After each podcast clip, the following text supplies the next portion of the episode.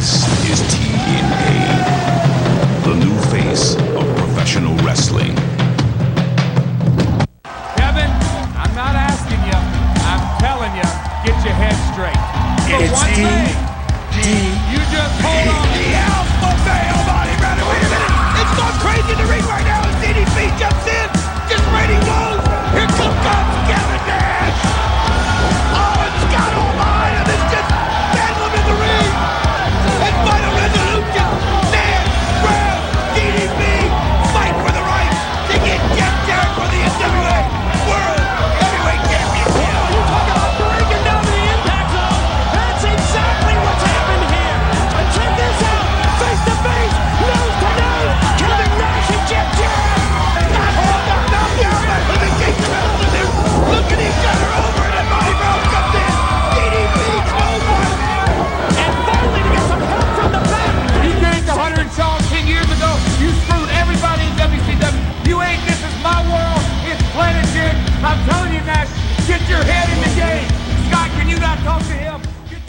And now, from stage 21 at Universal Studios at Universal Orlando Resort, it's total nonstop action wrestling impact.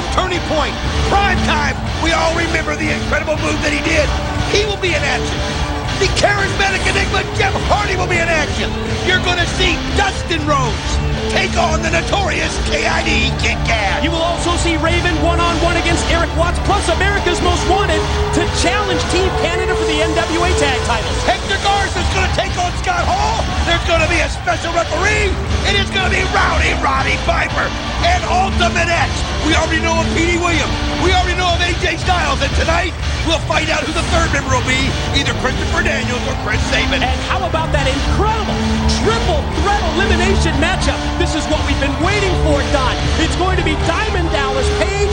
Yes, it's going to be Kevin Nash, the alpha male Monty Brown, one of those three individuals that very same night, this Sunday, will challenge Jeff Jarrett for the NWA title. What a night! January 16th!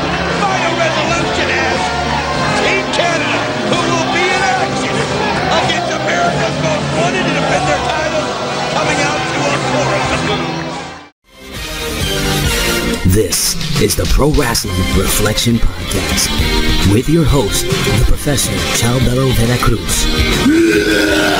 what a run! Mr. Wonderful, Tommy Wonder. And I will take the powers of those that have no fear! And the prodigal one, JB. The Queen, yeah. The Queen of the crop.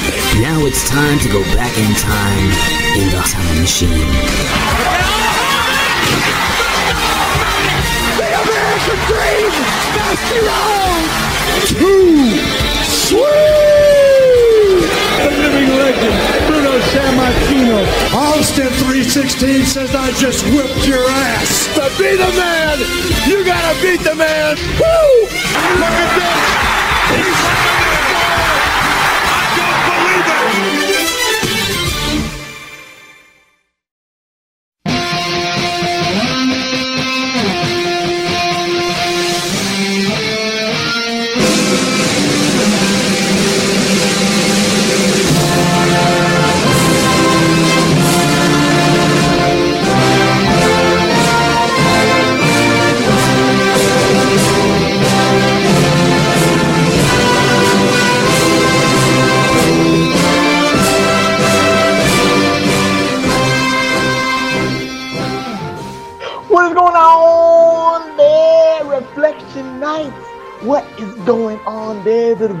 The Vito Ice, Nights, all the ice out there, the left, the right, the Dems, the Repebs. What's going on to the Israelites, the Hamasites? What's going on to the Ukrainites? What's going on to the Russianites? What's going on to the War Raiderites? All the people who are, you know, blasting the guns out there. All the Gaza Strip ice. All the ites out there, you violent motherfuckers. How are y'all doing right now? You know what? It is a weird time, you know, in 2023. And, you know, I'm not going to get political here, but you know what? If anybody within this realm, you know, the PWR, we are broadcasting in Ukraine, we are broadcasting in the Gaza Strip, we are broadcasting in Russia, we're broadcasting in the United States, Canada, China, Zimbabwe, Timbuktu, Wakanda, and all points in between. But if we can offer a little bit of positivity, if we could offer a little bit of happiness, if we could offer a little bit of joy in our nostalgic podcast, hopefully we are the great medicine that you guys need because you know what? Depression is a motherfucker. You know, anxiety is a motherfucker. Sadness is a motherfucker. And when you are tuning into the PWR podcast at the Harmony Media Group at podbean.com, we want those smiles on your faces. We want you to laugh. We want you to, you know, enjoy yourself. We want you to remember. We want you to reminisce because we are the most nostalgic podcast out there. And with that being said, we are going episodic. We're going all the way back to 2005. And you know, in the Travis Volt bylaws, I always say 10 years and above is a throwback. So this is way beyond the throwback rules, Travis. But anyway, neither here nor there. But again, before we even talk about the episodic, I must introduce myself because I am thinking like that. I must introduce myself because I know it'll bring a smile to all the reflection lights' faces. Because again, I bring the positivity. I bring the joy gasms all the time. I am the most charismatic one. I am the most oh so stu- studious one. I, why did you look at me with a smirk like that? I don't Joy, like that. Joygasm. It is joygasm, but anyway. Before I lose my train of thought, I am the most eloquent one. I am the most affluent one. But most importantly, I am the most glorious one. The only objective man in this IWC, YWC, PWC punditry. The only objective man in this political spectrum. Your friend of mine, the Professor Chabel Cruz. And I'm not here alone. No, no, no, no, no, no, no.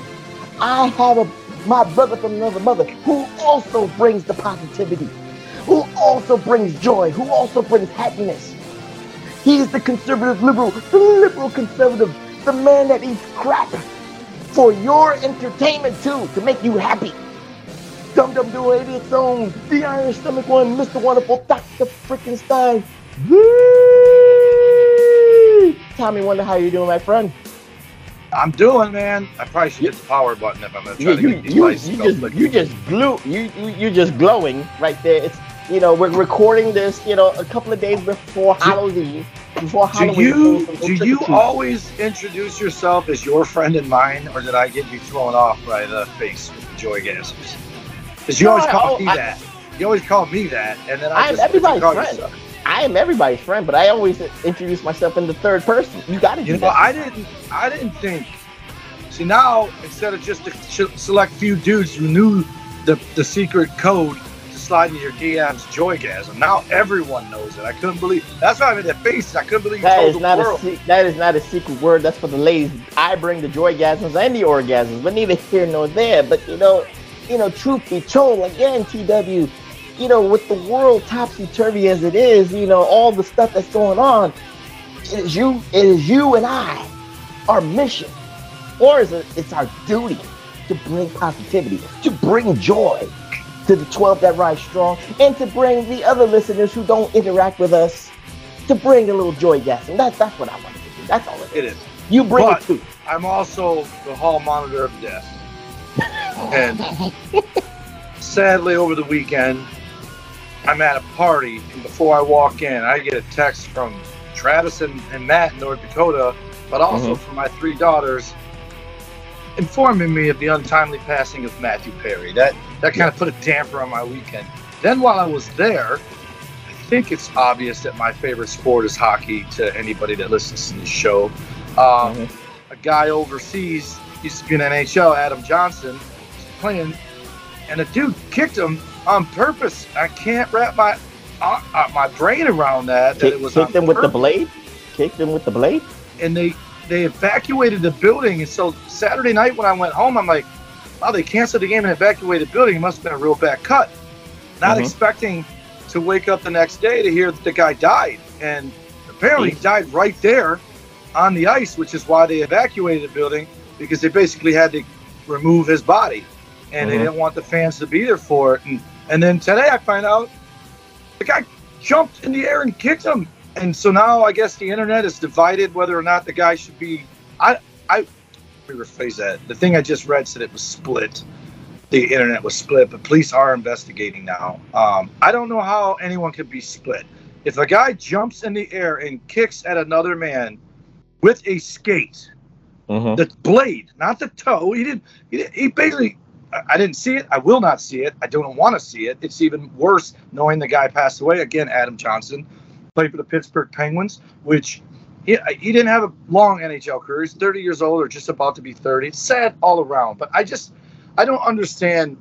You said the world is crazy, and and I, that made me think for sure I had to talk about this because I don't know how anyone can watch a lot of the things that are going on in this world right now and absolutely side with the side that is doing the the atrocities. It's it's you mean it's- you mean you're, you're surprised that there is a split in in the way we view things, the I- I polar would say- opposites. It's I would say surprising. I wouldn't be surprised if you are one or the other side of the conflict that's going on in the Middle East. If you sided Mhm. with your side, that doesn't surprise me. It's this world is based on that. But just anybody, how anyone can visually watch something and somehow still be talking to other people who are for it telling you why it's okay. It's not okay. And I don't even, I'm not specifically not saying one side or the other because I don't care what side did it. Whoever did the things that happened two weekends ago, there is Mhm. absolutely zero justifying it. And if they retaliate and do the same thing, then I feel the same way about their retaliation. You do not murder and rape children. You do not torture people. You do not murder children in front of their parents and then show everyone that you did it. You don't do that and then let oh. someone who's unattached to it look at it and convince them that, oh, it's okay they did this because this happened two years ago. Or that there's nothing. I'm a I'm a death penalty guy, but I don't want like you you know how it is. Everybody you is- you don't want to see the death penalty at eight o'clock on Channel Five. I get you. I get your attitude on that. But I also, I also, this is I that I might not be bad with if it's what I'm saying. What I, Mhm. I'm okay with the lethal injection. I'm okay with the electric chair. The fact that crucifixion was an actual death penalty is barbaric to me. I don't. And what I'm saying is, when people say they should take that guy and drag him by the street, by the bumper, or tied to his ball because he did something to a child, I don't agree with that. I think he should be put down, but I don't think you take what he did and then do something worse to him by torturing him. It's it's just bang bang, I'll go the lights. So so for in me topsy see in a topsy turvy world, TW, the morals and ethics, the code is out the window. the, the right or wrong not- is out the window. That's Yeah. my point. Mhm. There's right, there's wrong, there's good, there's bad, and there is a fucking divide between all four of those words now that is is absolutely disheartening to me. That Mhm. anybody ca- and, and and again, I know it's a lot. There aren't people saying it's okay what they did. I get that. It, it's moving the You, goalposts. you just literally said that there's people taking differing opinions about a dude that just jumped with his blade onto another hockey player who died. So Right. if that doesn't surprise you, then then the conflicts out there shouldn't surprise Like, you either. I'm just the saying. arguments are, oh, the chances of dying by a fucking skate are slim. It's never, it's only happened. Blah, blah. Tell that to the guy's family that died. Yeah. Because you know what? If the Mhm. dude doesn't jump and kick him, he doesn't get cut in the throat and die. That's the bottom line. Yeah. The guy's action caused that. I don't care about statistics. I don't care that uh, people say, oh, you should get the vaccine because only 20,000 people died from it. Tell the 20,000 people's families. Tell them that because they don't care about your statistics. They care that something someone did willingly ended someone else's life. And it's it's just my it's disheartening to me. I don't I don't And get it, it. it, it is, but you know what? Let's put a pot. Well, I'm not going to say a positive spin, but let's try to put a little positivity on this because You said one of the things we should at least say this. We want to celebrate. We're going to dedicate this show to the life and memory of Matthew Perry. Again, a celebrity. I, I and at what's his name? Adam Johnson, the hockey player. Adam Johnson. And we're gonna, you know, the the, the children uh, and all that stuff. The people who are suffering right now, whether it's Ukraine, whether it's Gaza Strip, whatever the case may be, we're dedicating for positivity all over the world for the people who are suffering right now and the families love. that are suffering. love, man. People need love. to love each other. You got to love each other. That's all it is. But again, Matthew Perry, Chandler Bing, you know, iconic character from Friends. You know, it, you know that's one of the biggest ones right now, at least for American purposes right now. So you know, everybody's crying about that. And again, like like we said, politically, you know, whatever side you're on, Reflectionites, neither here nor there with me. I don't care. I'm very independent. I'm very centrist. So you know, for being a centrist, I can actually see both sides. But at least I don't teeter, TW. I never teeter. I want to stay centered because I stay you know, focused on the issues of both ha- at hand because I never want to be swayed. Because that's why I'm the most objective man. I've always said this in the IWC, YWC, PWC punditry, and all that stuff. I found out today that Matthew Perry was from Ottawa, Canada. I did not know that. I've been to Ottawa, Canada. I've wrestled oh, wow. there. Oh, I thought he was American all day long. So that's that's uh, and you know what? I got to say this too. You know, uh, once upon a time, I I made a comment on the passing of somebody, and it, this is 12 13 14 years ago whenever facebook first started and and it was because on paper the death was not a surprise to anyone and it was river phoenix and and because to be honest when i when i saw he died i was mad because i know people tried to help him i know that you know that he he could have he couldn't live. Shake, he couldn't shake. No, he demons. could have lived if he would have overcome them demons, right? So mm-hmm. it it made me mad. And then I also lost my best friend in a very similar way, but different. You know, similar in the fact that that was the the nucleus mm-hmm. of it, but that's not what killed him. But right. And so it was more me reacting hurt, and but but then I remembered something, and I think I've talked to you about this. When Owen Hart died, and they did that ten bell salute for for him on Raw, I sobbed. I, I sat in my sofa and I sobbed. And my ex wife looked at me like, both like, wow, like blown away by it, but also hurting for me, seeing me hurt that way. And the reason uh-huh. I'm bringing this up is, is you see people after Matthew Perry died who are, who are, I don't understand why he's just, he's just another celebrity. He, you know what? That guy for 20 something years, there's someone right now who not only watched that show every Thursday when it was on in its run, but has mm-hmm. probably watched it every year since and more frequently than just every Thursday. And and to them, that person is yeah, he's not in their life, he, but Matthew was, Perry is in his. He was America's childhood right there. Right, Everybody but he's something that no longer. He and the ironic thing is, yes, he can still watch Friends. That isn't mm-hmm. going to change. But the thing is, you you you have an attachment to that person. And oh, and when my ex-wife asked me, like, wow, like you're taking that pretty hard. And I said, you know, she asked me, she's like, didn't you just tell me a week ago he was your new favorite? And I'm like, oh, thanks for making me feel worse. Because I didn't know I said that, but I remembered it when she said it. Um, right. The thing is, there was two things in play here. One, this is a man that I saw every he died in 99, I believe.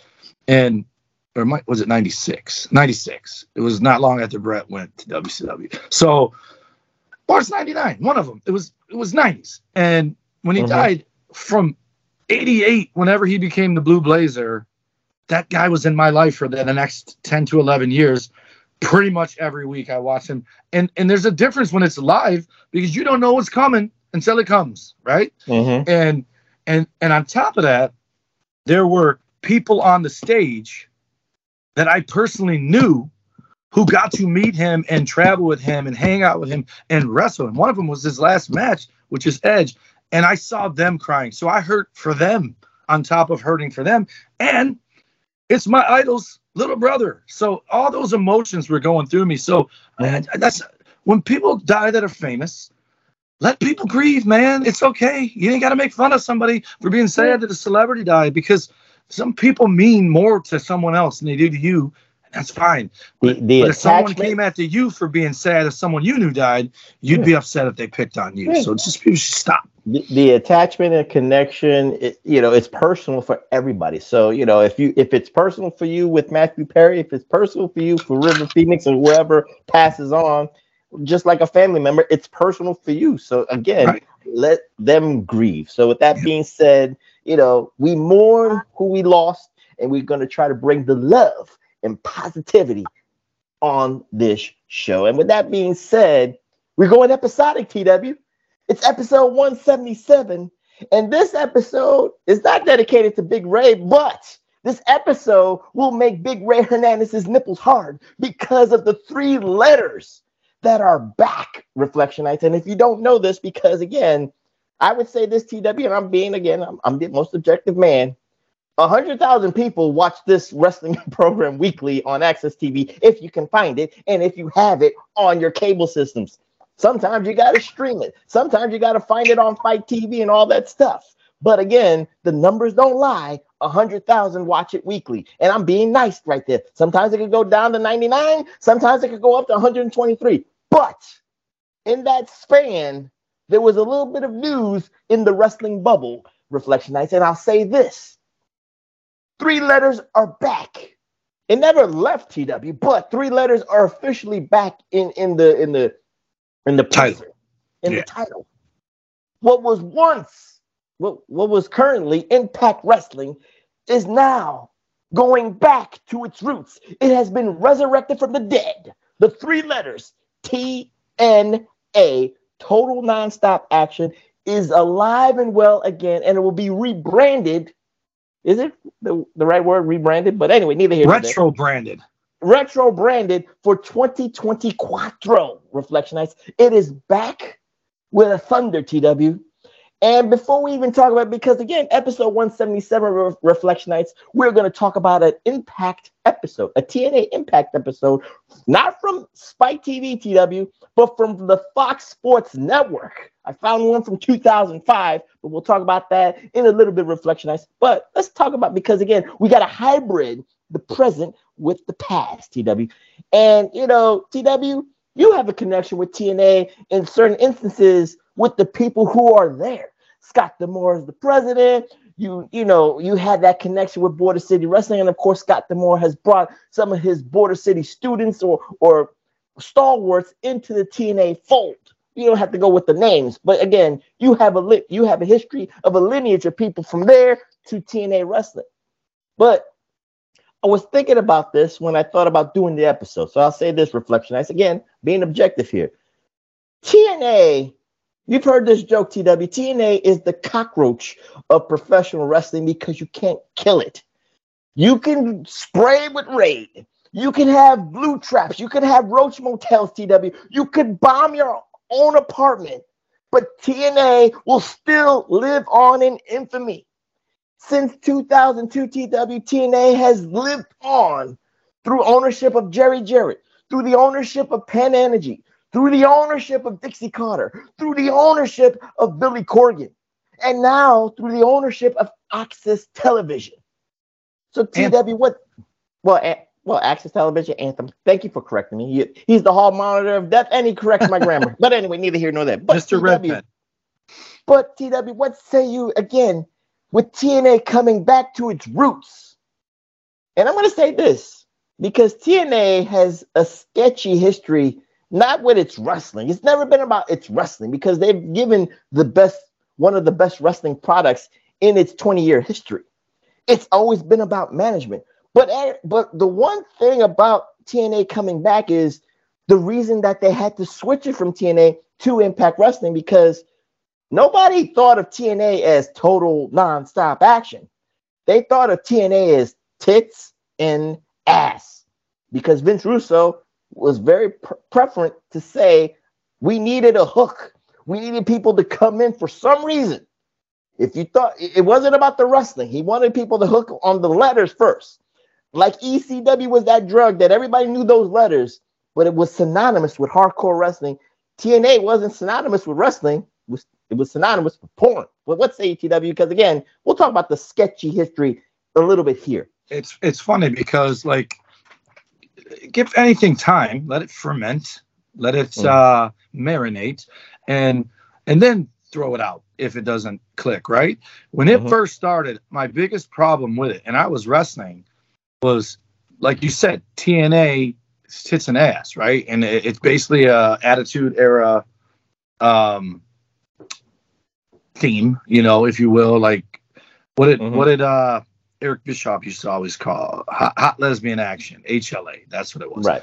So so it was it was off that sophomore, if you will. And I just remember thinking that's not bad enough that you have that as your wrestling handle. It doesn't say wrestling. Like it's not like at least like I don't like all elite wrestling because they were called the elite. I didn't like that because I felt like anyone in there who wasn't part of the elite is going to feel second second class, which has proven to be true. But anyhow, at least it says wrestling. It says all elite wrestling, right? Mhm. AEW is a nice flow. So TNA comes out. It's, it was TNA wrestling, to be fair, and but it just was like ah, that's stupid to me. And then and then inevitably that sentiment won out, and they changed it from TNA wrestling to Impact Wrestling, which was the name of their TV show. In the same way that NWA became World Championship Wrestling, which was their TV show, right? I don't know if that was intentional or whatever. But since that happened, and I don't even remember when that happened, it's been Impact for a long time now. And I would I say I, started- would say I'll answer that question. I think it was 2000, and I'm being. I think it was during the Hogan year. It was 2012 or 2013 when they got rid of the kinda- six-sided ring, yeah. and uh, which I hope they don't bring back. It's fuck. That was another problem I had with it. Was that shit looked like a fucking circus show? But anyway, I I can honestly say that for at least since we've been doing this show, I call it TNA. I I I try to say Impact when I do a hashtag online when I have to take the time to type the hashtag. I put Impact Wrestling. Matter of fact, I don't think I put TNA in any of my Impact or in my figure post or whatever. Um, but I, at some point, thought now TNA. When I hear it, I think wrestling. I don't think tits and ass.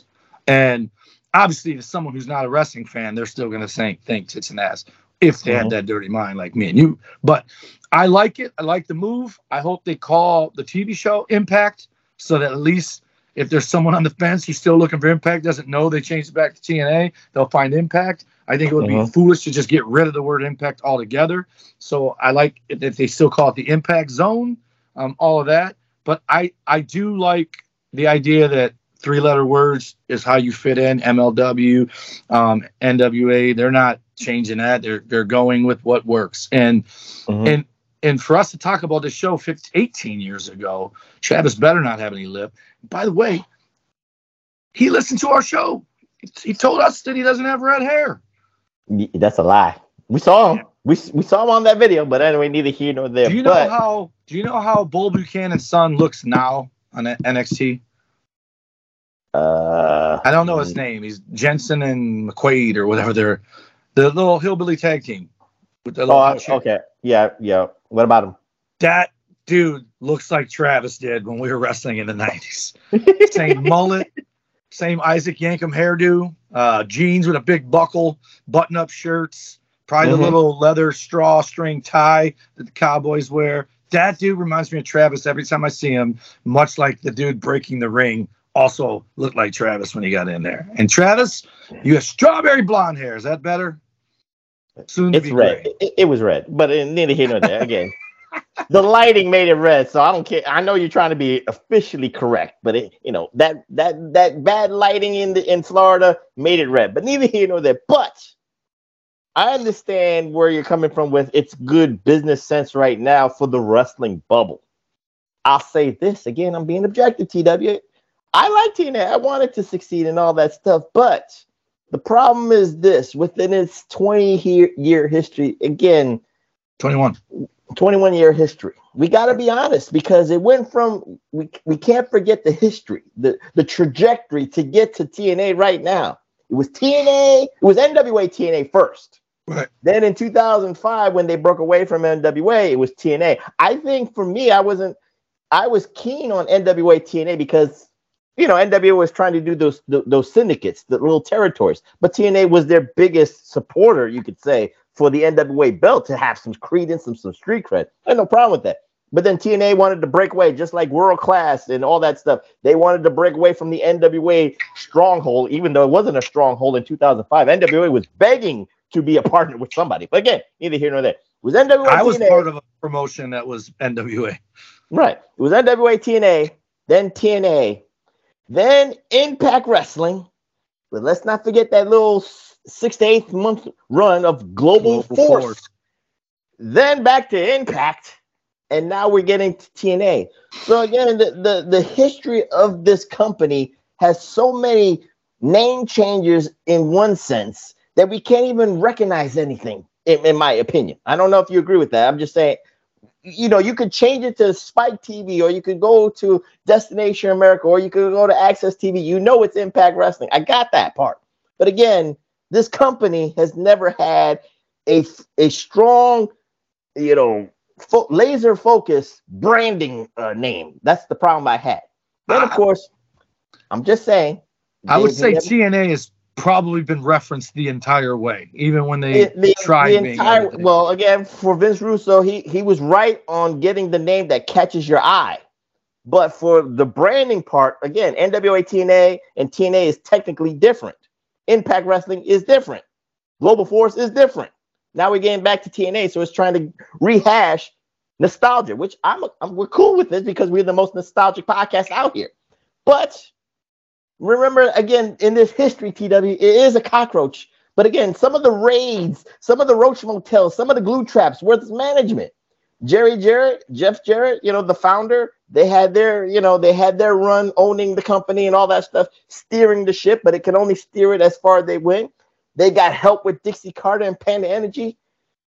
And she did more than people give her a lot of credit for. Spike TV, Spike TV was a great partner, just like oh TW, AEW, and Warner Brothers Discovery is a great partner for each other. So we never know where it will go. If you don't have that great television network partner, cable network partner, you know you ain't going nowhere. But again, that's part of the problem. And then management started. Then Daddy did not want to give Dixie a blank check to keep paying for all these wrestlers, these retreads from the WWE. He cut her off.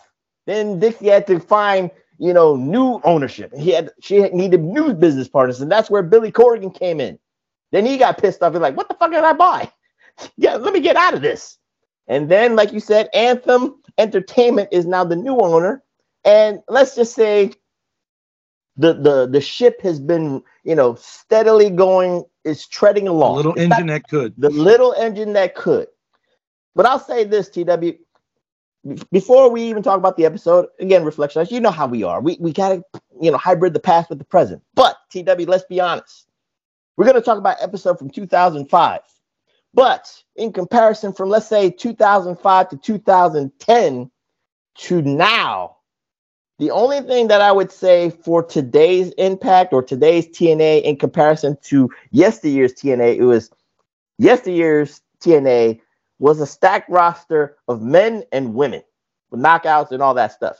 Today, I don't see that. I think the women are above the men. I just I just think the men are very lower tier to mid, and they're trying to make these mid guys main event guys. And I'm not no disrespect, but that's the way I look at it.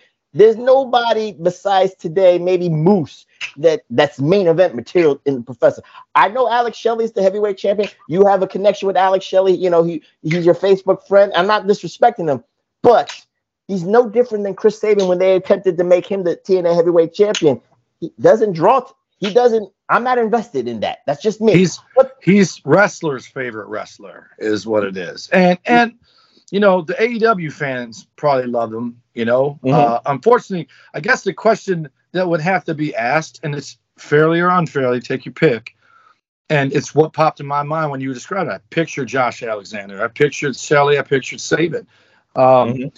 I would say all three of them have something in common. It would be what would happen if they would have put the belt on Ricky Morton. And I think Mhm. just people know it doesn't work to, to draw. It doesn't, you know, for one, you're breaking up a tag team, right? That makes people Right. mad. For 2 Mhm.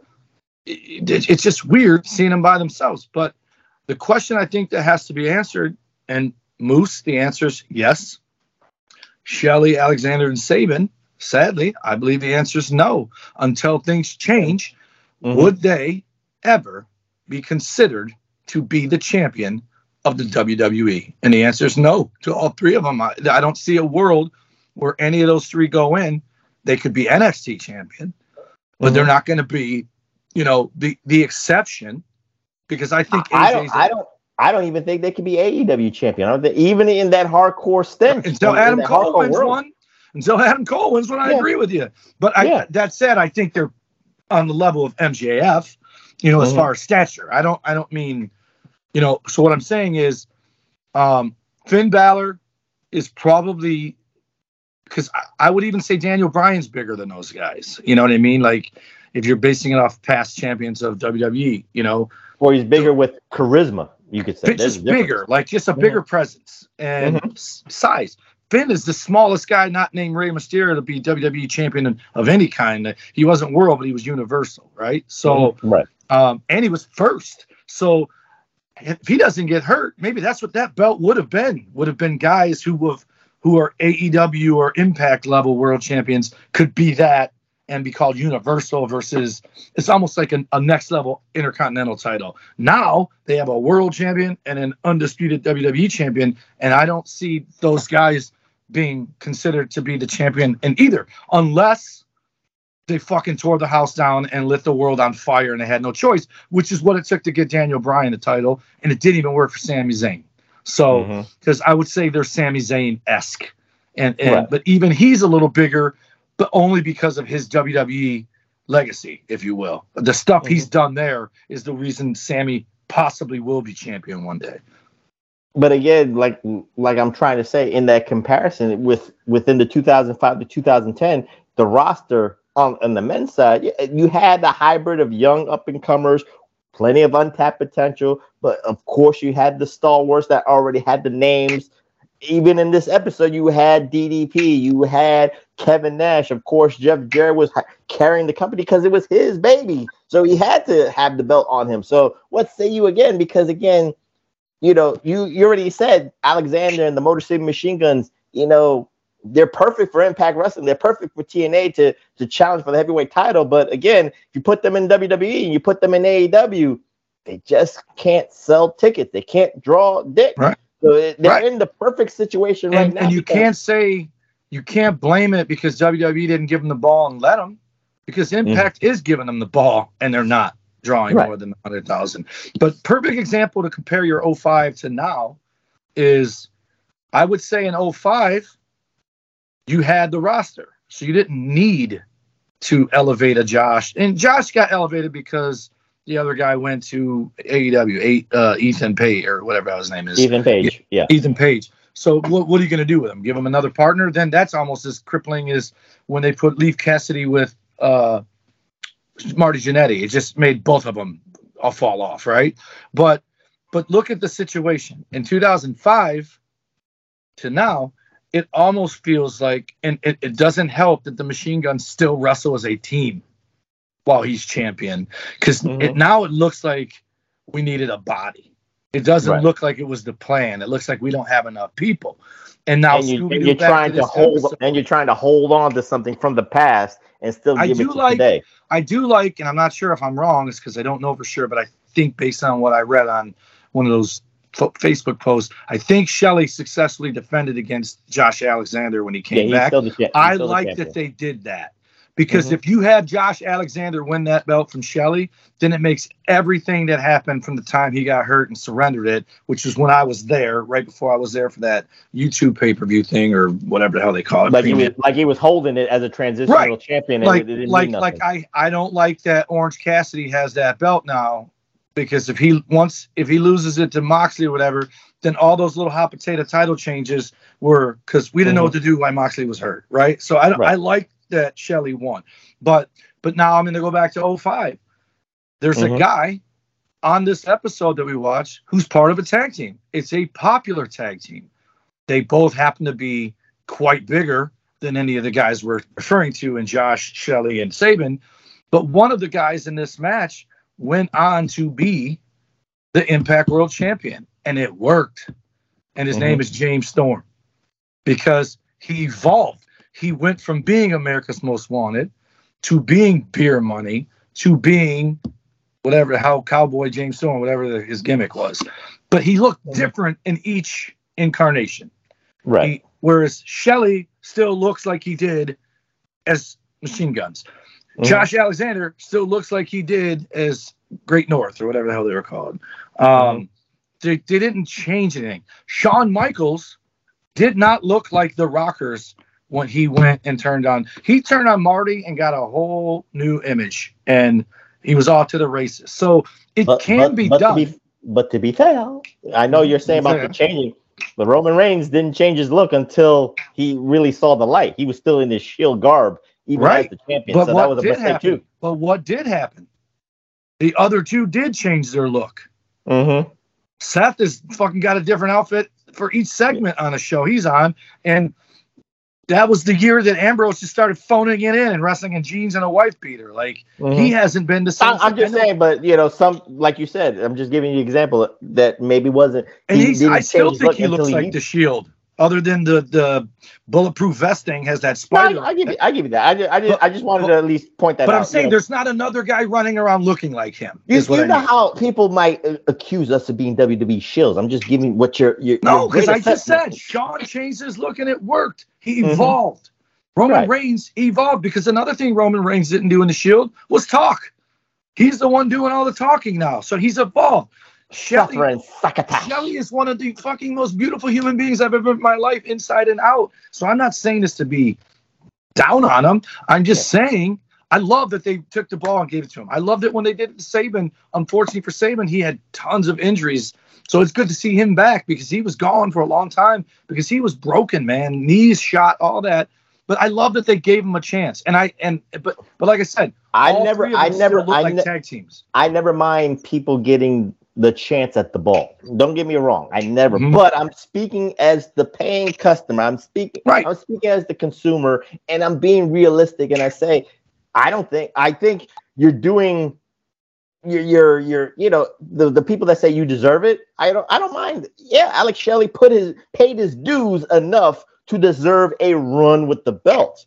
But that still doesn't mean that Alex Shelley is the face of AXS TV. He's not the face of TNA Impact Wrestling for 2024. Again, maybe I'm looking at it from the business standpoint, the mainstream standpoint, the consumer standpoint, and all that stuff. That's why WWE is at the picks and chooses who is deemed the mainstream, maybe you know, untapped potential crossover stars. That's why you keep seeing John Cena in the title picture. That's why you keep seeing Roman Reigns in the title picture. That's why you keep seeing Brock Lesnar in the title picture. The IWC marktars out there, yes, people could put in a great work rate, but if you don't draw, if Put you don't put asses in the seats right. put asses in the seats. Look at MJF Reflectionites. He has got it. But the problem with MJF, and it's nothing to do with MJF, TW, it's got to do with management. It's got to do with the machine that's not put that's not putting the the, the putting it on his back, promoting him, marketing him. They, well, they did just have him go do that anti-Semitism No, no. thing. But besides that, but you know what I'm talking about. I'm just saying, doing the press, Right. doing the morning shows, all that Right. stuff, They don't push him and just push him because they think if you have the belt, that's your push, and it's it's not. it's it's enough. why there's a difference in the two products, It's and and, pu- and it's it's not an insult; it's a fucking fact.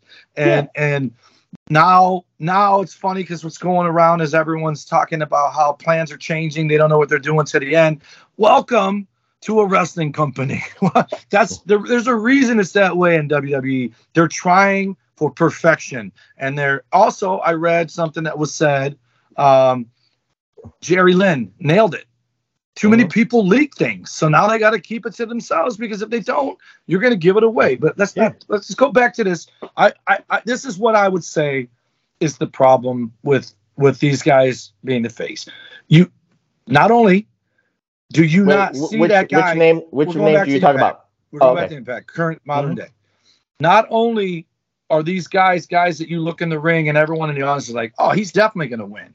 These are guys that people are going to look at and go, oh, there's no way this guy's winning. And there's a difference between cheering the underdog on and the underdog being the guy winning all the time. He's no longer the underdog. right? Right. Underdog doesn't mean you're little. It means you don't because every NFL team's the same size, but no one thinks that the Denver Broncos are going to beat the Kansas City Chiefs, but they did, right? That's the Mhm. underdog winning. It's got nothing to do with size. It's got everything to do with the total package. And so when you see these guys in the ring, you don't think they're automatic wins.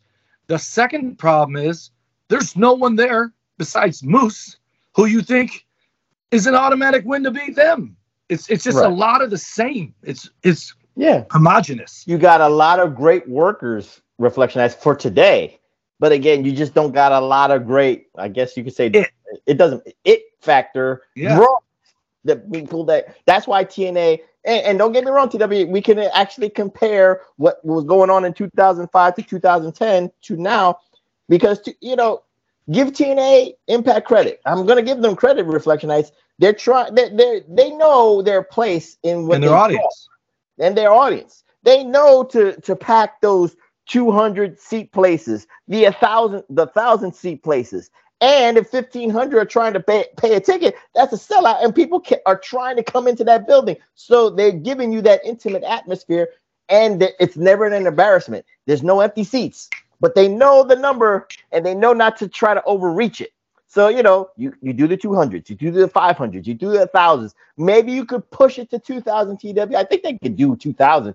I don't think that would be a problem. But again, you never know because OVW had a problem putting 75 people in the Danny Davis arena when I saw that uh, fucking uh, documentary, but neither here nor there. So, with that being said, Reflectionites, let's go back to this 2005 episode T- TW of TNA Impact, January 14th, 2005. And this was the go home show, Reflectionites, because a couple of days later, TW, there was a pay per view that was happening.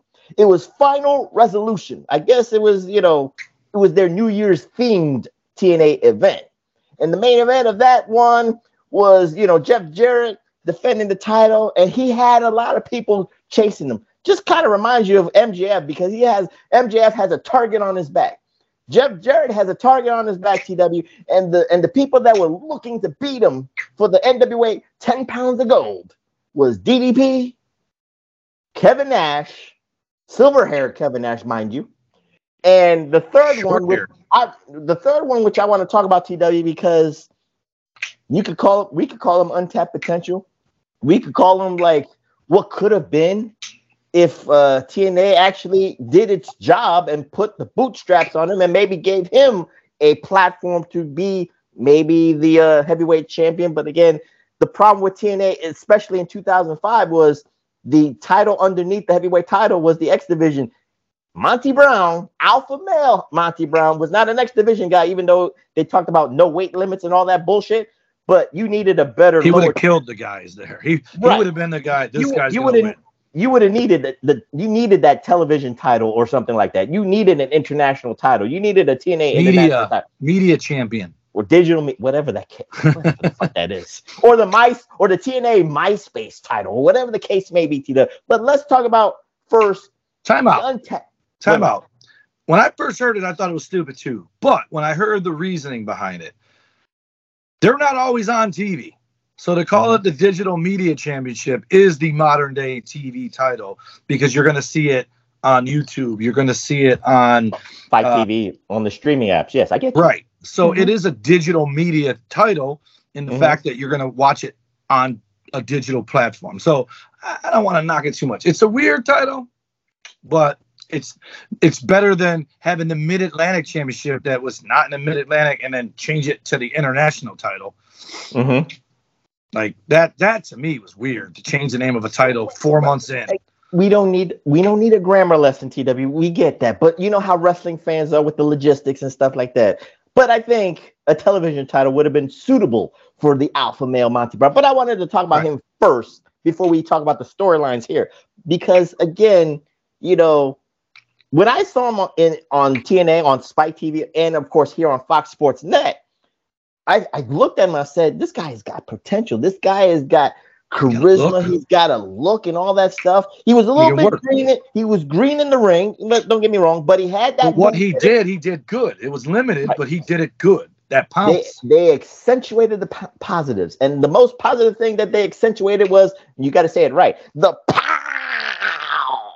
But let's let's say TW about the untapped potential of Monty Brown because again, TNA dropped the ball and not giving him that run, and then of course WWE ECW. We don't want to get into that because I think he had a lot of personal uh, family issues that he couldn't really like hone in on that WWE ECW. But they were willing to do it. They they were giving I that know. dude to go I- I- again, I, I just don't know. But let's say, what say you about the alpha male Monty Brown? He, I didn't like his talking.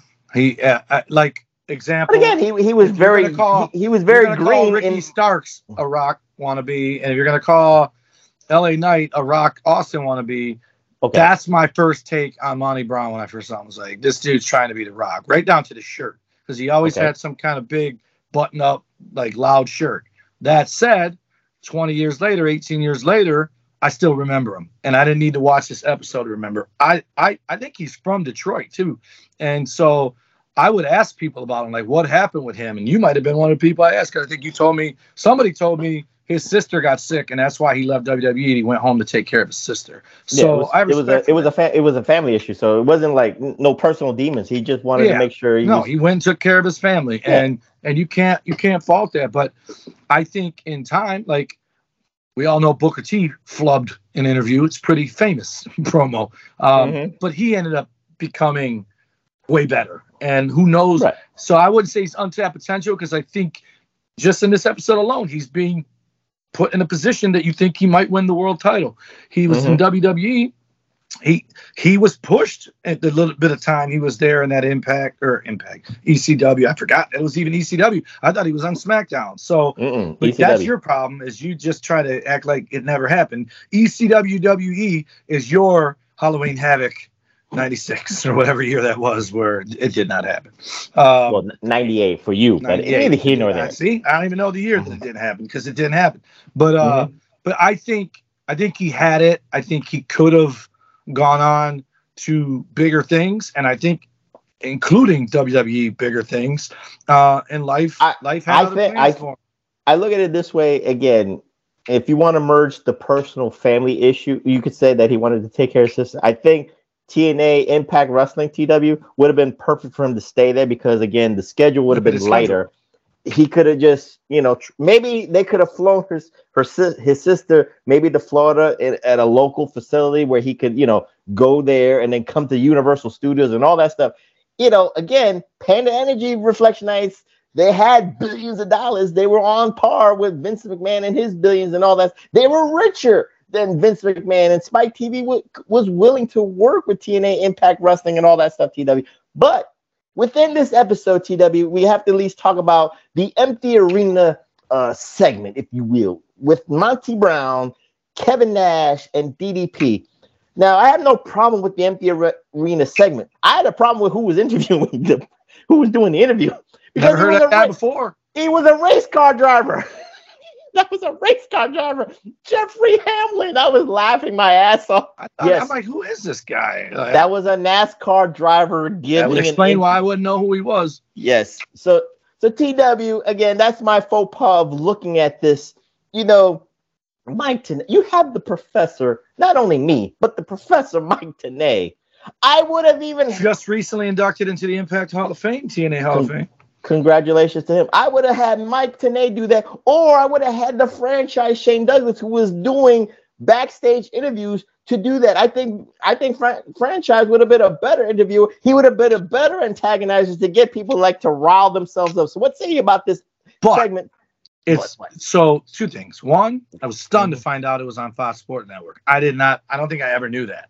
Um, so I'm sure Mm-hmm. It was on. It was on Friday. I know this well. It was on Thursday or Friday, depending on where you was. Reflection Friday. nights at at three or four o'clock. 4 Eastern p.m. on Standard. Friday. They announced it on the show, and Yeah. then the replay that they were excited about was Friday and Saturday at midnight.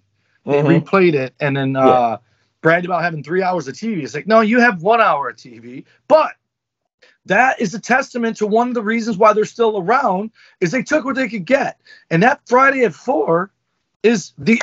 I'm telling you, I watched a lot of wrestling. Actually, Friday was the one day they didn't put AWA or Global on ESPN. They put it on Monday through Thursday, and then Friday was some other sport, and then it came back on Monday, and you watched it again. Mm-hmm. unless there was no sporting season, then they would play it on Friday as well.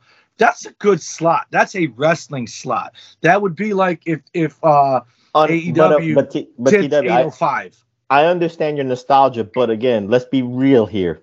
Fox Sports Net at this time in 2005 was in its infancy, Right. and they were trying to, to grab.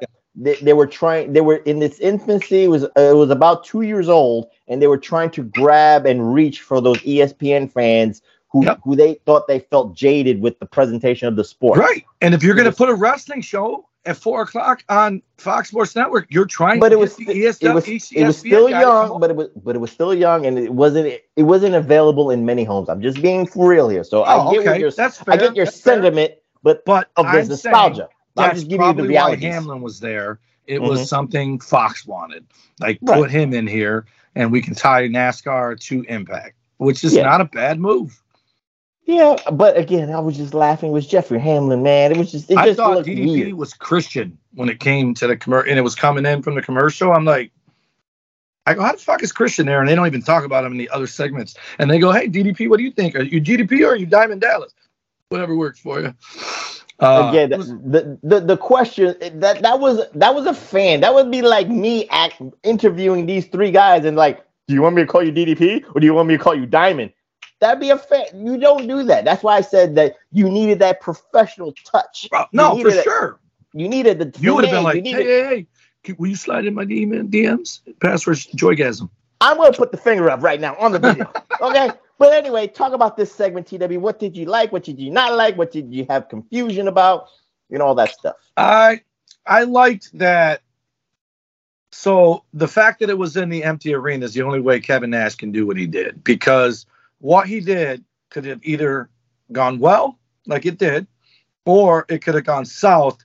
And the fact that either A, he would have cracked up the whole set, or B, pissed off Monty Brown when he said, I'm in it for the money. And if I can, I want to get my sister's shirt back from this guy if I can. And he pointed at Monty Brown's shirt. So it was a fun, very Kevin Nash esque promo. Mm-hmm. And and they did all laugh, including Monty Brown, but they didn't go off the rails of the segment. So I liked that part. What I didn't like about it was it seems I love Jeff Jarrett. I do. I do. I'm glad he's still around. I'm glad he's like top guy. You know, I hate that term when they say it. I mean, he's not just there. Like Matt mm-hmm. Hardy is just there. But Well, he's got he's got whether it's he's got, impact, he's got a lot of hats in the AEW. Let's be real. He's he's Right. he's got a lot of promotional hats. He's got marketing hats. He, he's doing a lot more behind the right. scenes. But what I'm saying is he's he's on top. He he beat Eddie Kingston so that Jay Lethal can lose to him. But Mhm. uh, he the problem I have with Jeff Jarrett is, and this is probably why I didn't. I obviously I should have been watching Impact because hell, that's that's as close as I'm ever to get to getting the phone call is when Scott D'Amore and and A1 and Petey Williams are a faction called Team Canada, and I was CIA up here with Pelon and, and Jeff, who now works there. If I would have just you know kept my nose to the grind, but I didn't reach out to them anyway, whatever. But when I watch it, it's too much Jeff Jarrett. And I was interested in seeing what these three guys did because I wanted to see how Monty held his own with DDP and Kevin Nash. And then Jeff Jarrett comes out and interrupts it, turns into a schmoz, and you're just like, why do I feel like every time I watch Impact, this happens? And then Jeff Jarrett says, You buried a lot of people in WCW, but this is my show. This is a Jeff Jarrett show. And it's like, there's fourth wall and there's fourth wall, right? Mhm. And we talk about it a lot on the show. Trust. You put the belt on your kid because you know your kid's not going to leave you high and dry. Jeff Jarrett puts himself uh, as champion because he knows he's going to leave, not leave himself high and dry. Problem is, he also tells you he puts the belt on it. Like he's not leaving anything to the imagination. He, he he's making me feel like he's never not going to be champion, and that anybody getting it is just holding it until he takes it back, so he's a 15-time champion. Well, and that's what I did Well, like. let me just say, to be fair, maybe To in this sentiment, it is 2005 TW. We are in the digital age, you could say. We're we're getting more into the social media. So isn't he adapting to the smart marks? You could say they know they have an idea of the lingo and they know why Jeff is holding on to that belt. There's one So problem. Is he, Is he playing along to those marks to you can that? play along to it all you want, but there's one problem. What's that? He's not universally liked. At best, he's 50-50. He's polarizing. Okay. You know, if if he was if he was universally liked, like if LA Knight was running SmackDown and put the belt on himself, the people would eat it up. But if half the crowd hates you and half the crowd likes you, or even worse, if a third likes you, a third hates you, and a third's indifferent, and then you just run around with the belt all the time, you're turning people off. So that's Two the, thirds of those people are turned off. The ones that don't like you and the ones that are indifferent. So you felt that Jeff Jarrett at this time had three pro- had three problems: the people that don't like him and the people that are indifferent with him, and then there's a small sector of the people who wanted that alternative from WWE to watch something. So they're And almost doing events. Oh, okay. So I'm just I'm just trying to give that analogy reflection as I get it. You know, again, Jeff Jarrett had to wear a lot of hats for TNA, but he had a What's lot of one complaint in wrestling fans? The IWC, YWC. What's the number one complaint? It happens Somebody- for every show. It's not. It's not. I don't mean the number one division. That's WWE, AEW. What's the mm. number one complaint from a wrestling fan, especially the ones who don't get into the tribal nature of it? Their number one complaint is that mm-hmm. their favorite guy. Some of these fuckers have 30 favorite guys. Isn't champion. Right. If And Jeff it- Jarrett runs it, if he tells you he runs it, if he comes out as champion, and if he's wrestling Kevin Nash and DDP, who nobody wants, you're already telling everyone Monty Brown is not winning this match, nor Mhm. will Chris uh, Harris, Ne- neither will James Storm, neither will Bobby Roode, neither will AJ Styles. None of these guys are ever going to be the man because you've already told us that you are.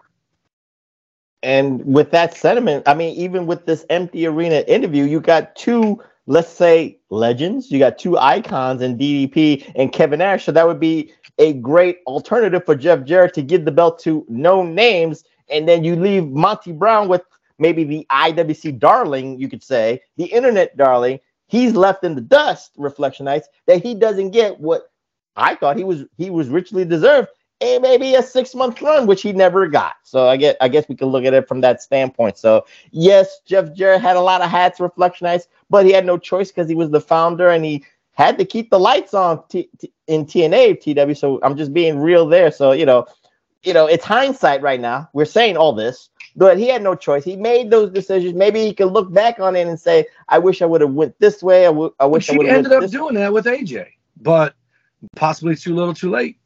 Yeah, I guess we could say that. So within this episode, TW, we could we could look at, I guess you know, you talk about the connection that you have with Scott D'Amore, but the funny thing about Team Canada, TW, was at this point in 2005, they were at its strongest.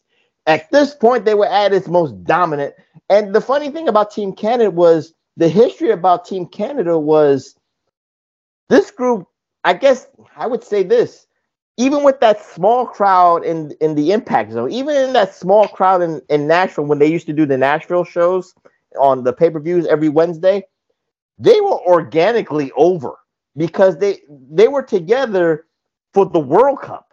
They weren't together. They weren't just formed like the Four Horsemen. They weren't just formed like the like the NWO. They didn't just name themselves T Canada. They came from that storyline of the World Cup. You know, Team Canada, Team USA, or Team Impact and Team Japan, or It something was like Team that. USA. No, no, I'm just saying, but it was the World Cup first. Right. So out of Loved all that, out of all that in the World Cup, I don't remember who was on Team USA. I don't remember who was on Team Japan.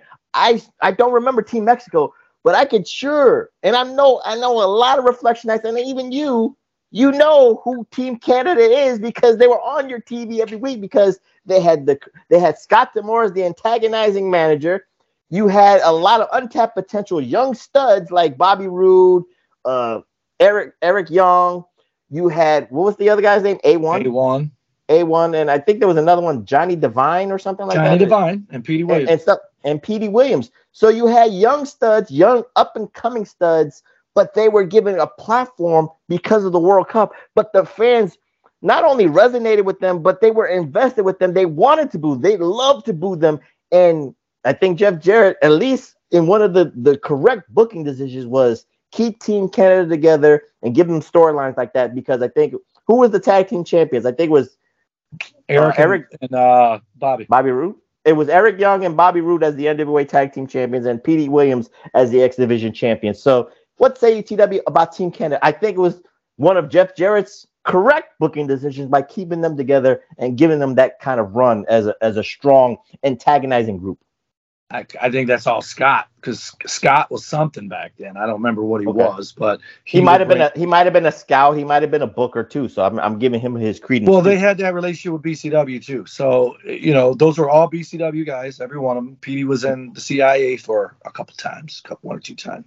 Mhm. Um, and uh, the they just it it would be like if Hogan, Beefcake, the Nasty Boys, and B. Brian Blair had a faction. It's just it's five guys that were already almost, together. almost- wait, wait, that sounds insulting now.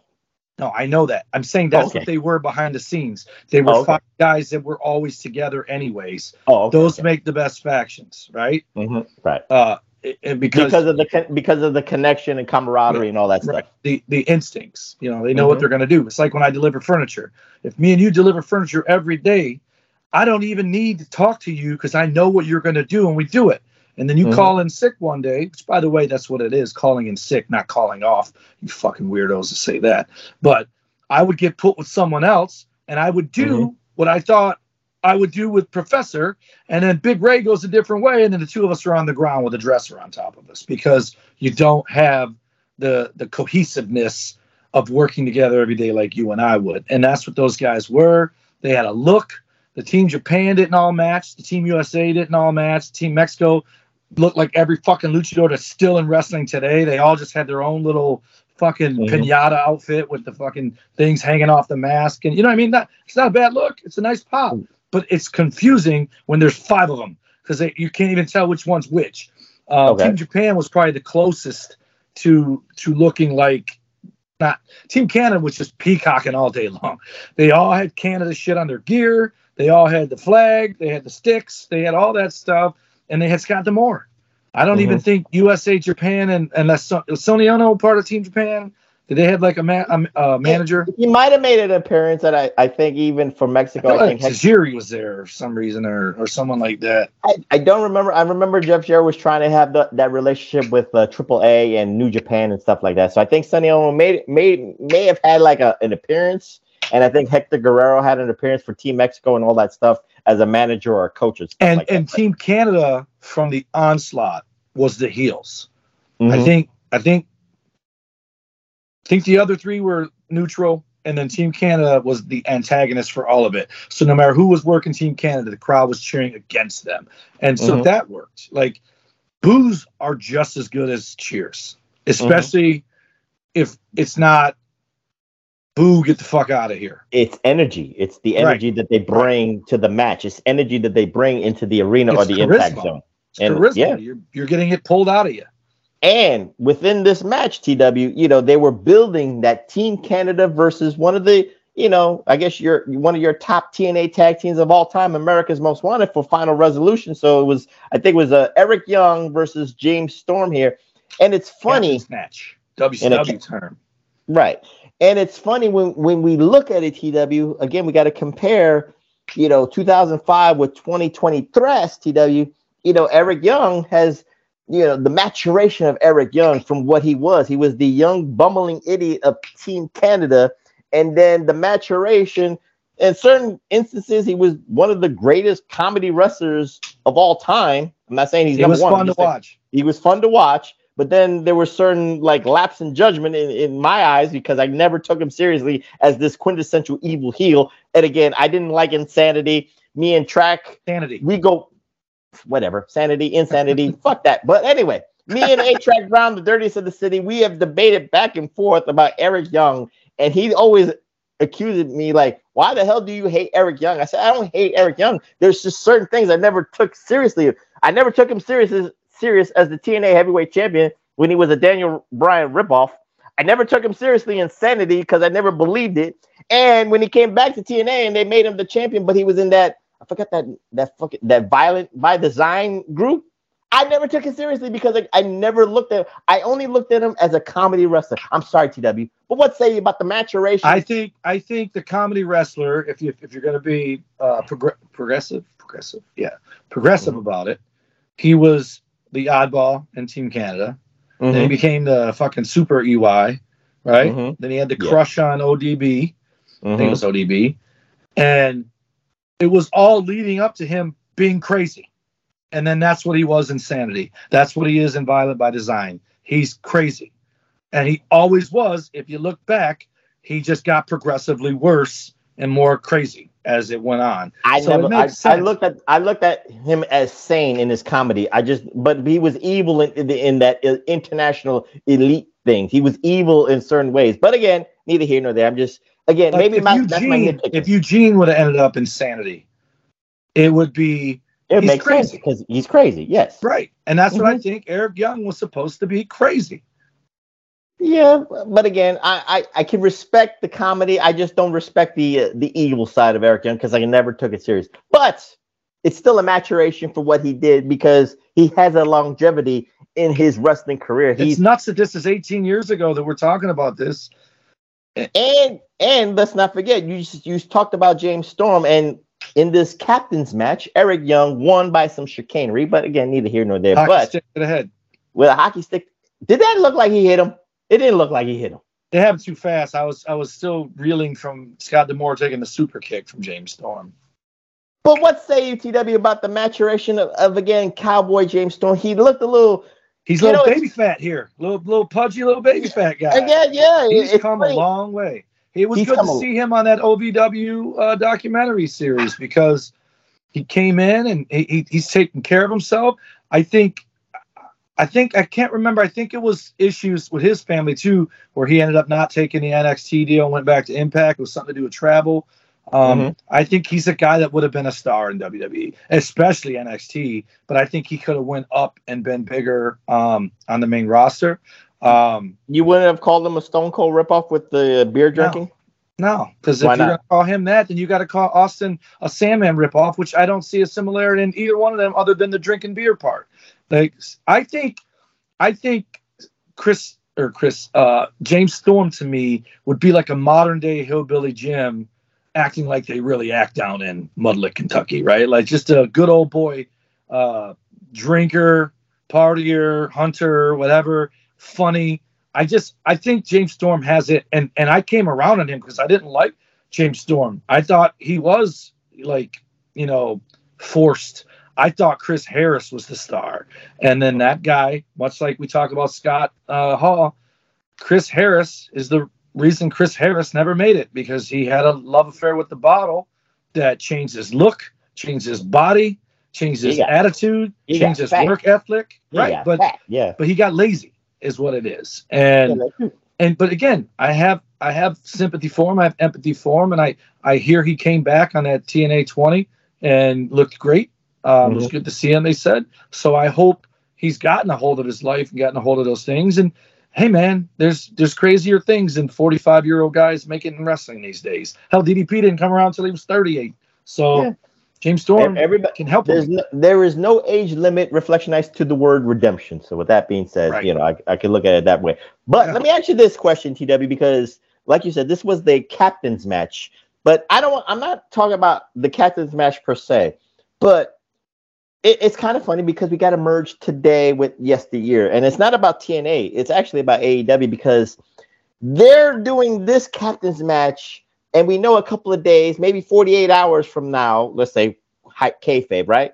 It's going to be final resolution on pay per view. So, do you think it's hot shotting to the pay per view in certain instances? Because again, another match within this FS1 TNA Impact was the final slot for the X Division uh, Destination X match. You know what I mean? So, do you want that long?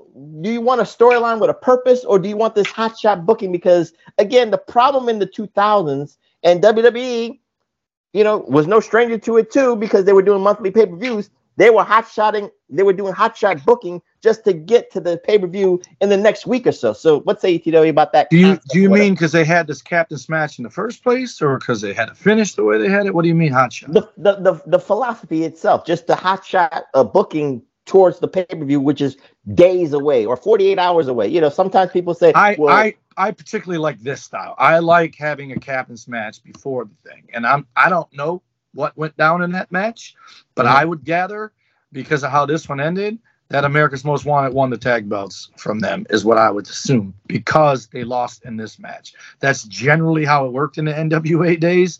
That the Mhm. captain's match was won by the bad guy, the good guys won the belts at the show. That or if you were dragging it out, they got screwed again, and it led to another match with a cage or a fucking manager hanging in a fucking cage, bird cage. It it led to something else. But I like that because you're you're leaving people wanting more. You want like your first thought is, well, why don't you just have a tag match? I want to see them fight as a team. Well, then you're gonna have to wait on Sunday, and then they have the one-on-one match. And if it was two weeks away, the next week you have Rick or Rick Rude, Bobby Roode versus Chris Harris, and you have Chris Harris win.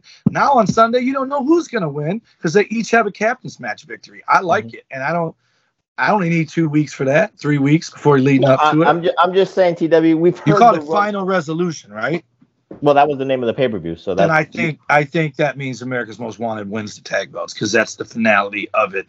That sounds like well, it probably isn't their WrestleMania because I think that's Slammiversary, but um, that's the debate. It's, Or it's Bound for Glory. Bound Yeah. for Glory is their WrestleMania. But again, we've heard the rumblings of people like complaining, like certain things are too quick or certain things are on TV for the purposes of to pop a rating and all that stuff. So I'm just asking you, in your humble opinion, what what do you like? You know, in that concept. of the the wrestling fan complaining about that is the wrestling Hmm. fan that caused it to be because Mhm. these guys today i wrote it on someone's post the other day when they were complaining about uh andrade versus daniel bryan on rampage they were upset that it was on rampage And I think people like- are upset. People are upset they called it a dream match, and you know, or It's not. something like that. Yeah. for maybe tony khan's wet dream but the point is Mhm. a you complain there's not enough good stuff on rampage and now b they put No, it was it was on Collision. I'm just correcting. It was on Collision, but neither. well there was a match on rampage that's why i wasn't sure if it was that match there. Mhm. Um, there was a match on Rampage. It, oh, it, it, it might. Oh no, the, the match. I think you, you, you no no it was uh Santana against Ortiz, and they say Yes, they put yes, that on yes, Rampage. yes. Yeah. So on one hand, you say they don't do enough on Rampage. It's a throwaway show.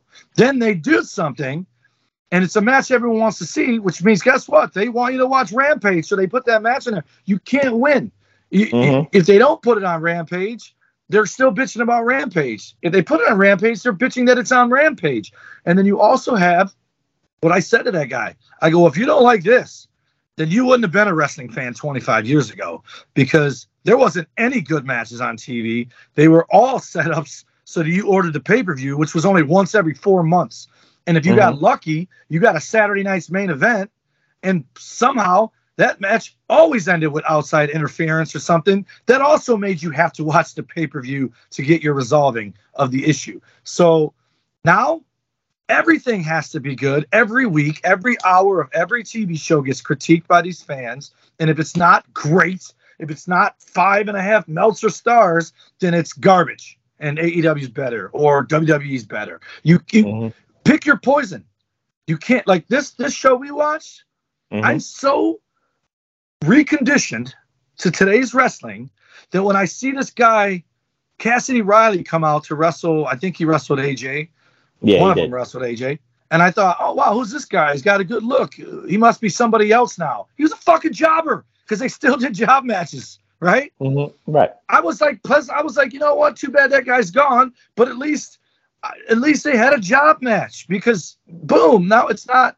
AJ just got put over. That's what the whole point of TV was: was to put a guy over so that when he wrestled a champion or whoever, then you find out who the good one is between two names. But it, today's wrestling, that's long gone. If they even dare throw a jobber in there, and they do every now and again, they throw a jobber in there. And funny enough, there was another guy come out, can't remember who it was, wrestles Candido on this show. And I'm like, oh, awesome, Candido. And he Dustin fucking Rhodes. squashed him. Dustin Rhodes fought Chris Yes, Candido, and, and he, he squashed squashed him. him. hmm And I'm like, whoa, what happened?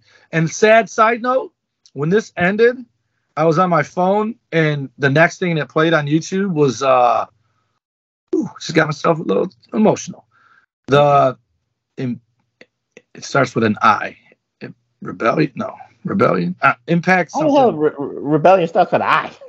no, is, is, it Impact Rebellion or is Insurrection? Is that a pay per view oh. by them? No, that was a WWE uh, pay per view. All right. Anyway, it was a pay per view with steel cage match with Lance Archer and Candido versus uh, Sarray and Apollo. Damn, you're going back. Just it's the match that about, broke. Don't, don't, don't talk it's about the that match one. that Candido broke his leg and he died four days later. Oh, okay. That was just an impact. It was an impact match. It wasn't no pay per view. It was a cage match. No, no, it was on Impact. It wasn't on a pay per view. Oh, well, that made me sad because I was happy to see mm-hmm. him on the show that we're reviewing, and then the next show comes on. I'm like, oh, look at this! And I saw him land and roll out of the ring, and then Lance Archer got in there. But then I stopped watching. But I looked up that Sakai guy. Sakai. I don't know. Anyway, dude, you dude, you wrestled in 2005. You don't remember shit, okay? Anyway, I looked him up because I thought, is this Tama Tonga or one of those guys? Because he, he had a face that I thought mm-hmm. maybe that was where these guys started before they went to Japan. They weren't. He was a former football player. Oh, you mean Sonny Siaki? Yeah, Siaki. Sonny oh. Siaki. So I was trying to see a Siaki and Apollo were Tama Tonga and the other one. No. I I know that now, but I don't know where those guys started. NTNA. That's all we we can tell. No, we, we can tell. No, Tama Tonga and the other guy's brother or whatever. Oh, Tanga Loa. The Bullet Club guys with the yeah Punisher face paint. I don't. Where they start? In Japan. Oh, they never did Impact. No, Tanga Loa did. Tama Tonga didn't. Not that I re- recall. I never saw him on Impact. And they're brothers. Brothers or cousins, but of course that and one that of family, them just re-signed with New Japan after mm-hmm. thinking about going to WWE and he didn't do it. That was Tama Tonga. Why aren't those guys going to AEW? I want to see those fucking guys wrestle, damn it, and not in front of this.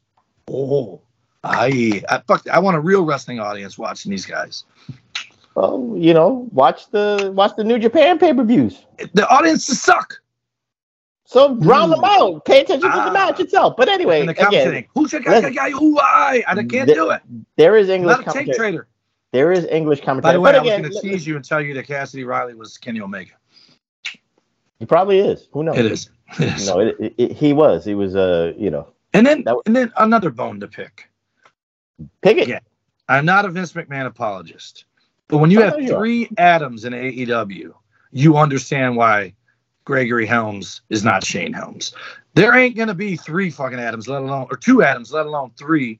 And when Adam Cole and Adam Copeland sound much so much alike that the commentator called Adam Copeland Adam Cole, you know you got a problem. But what are you there's gonna no, do? There's no identical names of in Impact right now that we're talking no, about. No, there's Eric okay. Young, and okay. then someone squashed a dude named something else Young. David like Young. Man. Da- Dave Young. Yeah, you look like Wimpy. I'll gladly pay you Tuesday for a hamburger today. We're not talking about the squash matches. Let's talk about one more match and then we'll get out of here because, again, it was pertinent to the final resolution pay per view because the main event uh, reflection of this Impact episode from Fox Sports Net was the final slot of Destination X because two spots was already filled with AJ Styles and Petey Williams. But we needed another spot to be filled. And in the main event, it was a qualifier, you could say, between the fallen angel, Christopher Daniels, and of course, Chris Sabin from the Motor City Machine Guns TW. So, the one thing, of course, we have to, I haven't we even said this here. Wait a minute. Is, wait, wait, before I said, before anything. There's another you, guy. What? Felix Skipper. I, no, it was a three, it was a three way. No, I think he was already in the match with AJ and Petey. No, in the in the tray in the in the advertisement was a three. It was a three way. Oh, Trust they kept showing anyway, Skipper. Well, he's he's he's he's up and coming, and he wanted the X Division oh, title shot. That was that was the thing. He was getting a, you know, the black man wasn't getting the uh getting the shots. You know how that yep. is. But anyway, Fox Sports Net, of course, it was infamous on TNA Impact Wrestling that every match had a timer on the top or the I bottom. liked it. So you know, it. during the uh, Impact 1000 celebration, they actually brought that back for one one or two matches. But I wanted to bring that, you know, I wanted to acknowledge that again here. You said you like that. You wanted to I see. Did, I did, but I didn't like that it counted down. Well, it, it counted down for the fans, but that didn't mean that the wrestlers knew what the t- the, the the countdown was. So it didn't matter. I think for the No, no, no. I just I would rather see. Oh, this match has been going for four minutes, not knowing when it ends. If it's You wanted to go- from ten, you wanted to I go- you wanted to go- zero. well, you wanted to go up, not down. I wanted to go up, so I don't know that it ends in four minutes. You know what I'm saying? Well, They all Put it- won before that.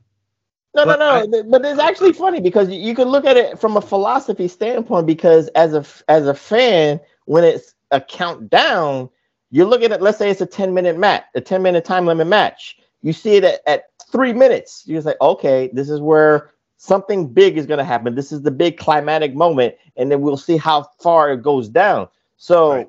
I'm more excited for it to count down. But you, you're the opposite. Here's why. Because when Why? it's counting down, Mm-hmm. that's when you realize 10 minutes isn't a very long time. And you think there should be way more draws. So when someone loses and there's still four minutes left, you're like, fuck, man, that guy lost in six minutes. He's a bum. You know? I mean, you'd still feel the same way if he lost at six minutes, but Mhm. at six minutes, you wouldn't know that ending's coming, is my point. You're saying Okay. at three minutes, you know they're about to pick up scene and take it home, right? Mm-hmm. And every time they do that, it makes it look like wrestling scripted. Oh, see, there's the three minute mark. They got to take it home. Whereas if you're counting up and this match ends at nine, and this en- match ends at six, and this one ends at seven, this ends at eight, you still got your little co- counter that makes it look official, but you also have no idea when it's going to stop. Counting down, you have you know for sure it's stopping at the latest at zero. I'm I'm a I'm a fan of the countdown. You're the fan of the count up. But within this match, TW, you know, again, AJ Styles is already, you know, they've already said that he's the pillar of the X division because he was already a multiple time X division champion. Petey Williams, again, we already said this Reflectionites, he's part of Team Canada. So it made all the sense in the world that he was the current X division champion to prove how strong and dominant Team Canada is. I forgot about this match, TW, and in hindsight, to me, I would have looked at this and I said, I thought I thought the wrong guy won. That's just me. I thought Christopher Van Daniel was primed and he he would have been perfect for the three-way Destination X type of match, but they pulled the curveball even on the professor because I don't I don't I didn't see all of the Fox Sports Net uh, wrestling matches. Chris Sabin won this match. In hindsight, I know because he's been a TNA stalwart because he's still there to this day in 2020 Thrust. But I thought the wrong guy won, in my humble opinion. What's the ATW? I would say Well, prove me wrong. if AJ is one pillar, Daniels is the second pillar because Mhm. those two and Kazarian I think would be the third. Those and Samoa guys, Joe was the fourth, you could say. Samoa Joe, those guys were ah Jay Lethal. Jay Lethal's got to have a name in there somewhere. I I think Jay Lethal's before before Samoa Joe. Wasn't Samoa in there later? No, he's He was he was there from the beginning. yeah. Wow. I Samoa just Joe every. I feel like every X Division match, it was either Jay Lethal, Daniels, Kazarian, or AJ. Those were the guys in there all the time. and never forget Samoa Joe. And then Sabin, obviously, and Shelley and. Petey.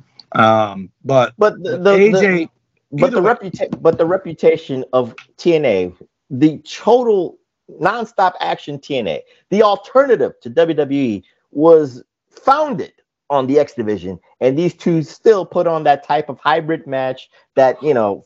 I'm not gonna say flippity floppity match, but this is what the fans wanted. This is what the alternative. This is what match. the athletics, the athleticism. What's the ETW about this match uh, and all that stuff?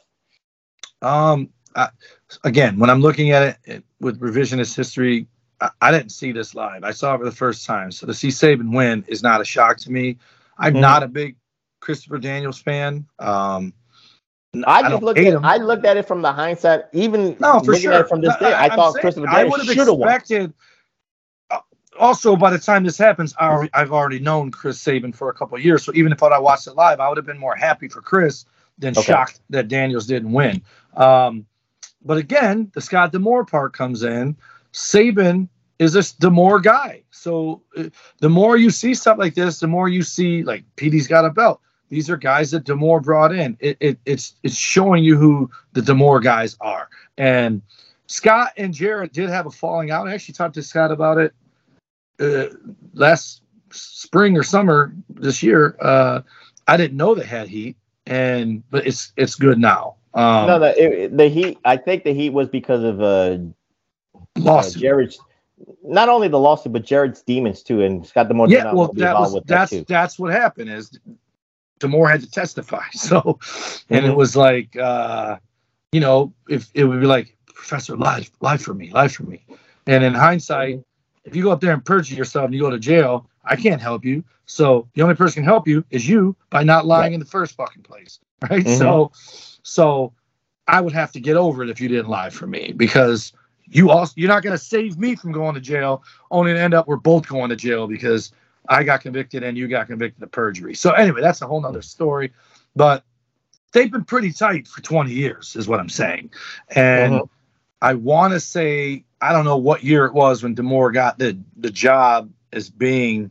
Jarrett still ran it, but D'Amore was his number two guy, like the Johnny Laurinaitis, and uh, and it, therein lied the problem. Jarrett D'Amore was there for everything, for the Dick, Dixie and Jarrett falling Mhm. out.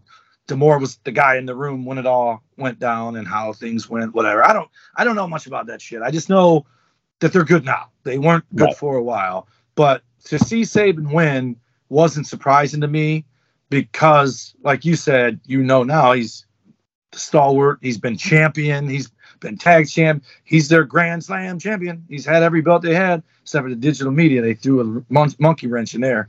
Mhm. Um, triple crown champion. But uh, but no, I I wouldn't have been surprised to see Daniels win, but I think Daniels, AJ, and Petey wouldn't have been as good as Sabin, AJ, and Petey.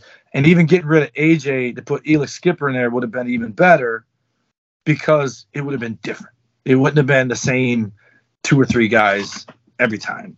And But we you watched. know, but but at least you know, at least with AJ, who can wrestle a broomstick to a five star classic, he adapts to every situation. He's so- no, I don't mean that. He's one of my Oh. favorite people alive today.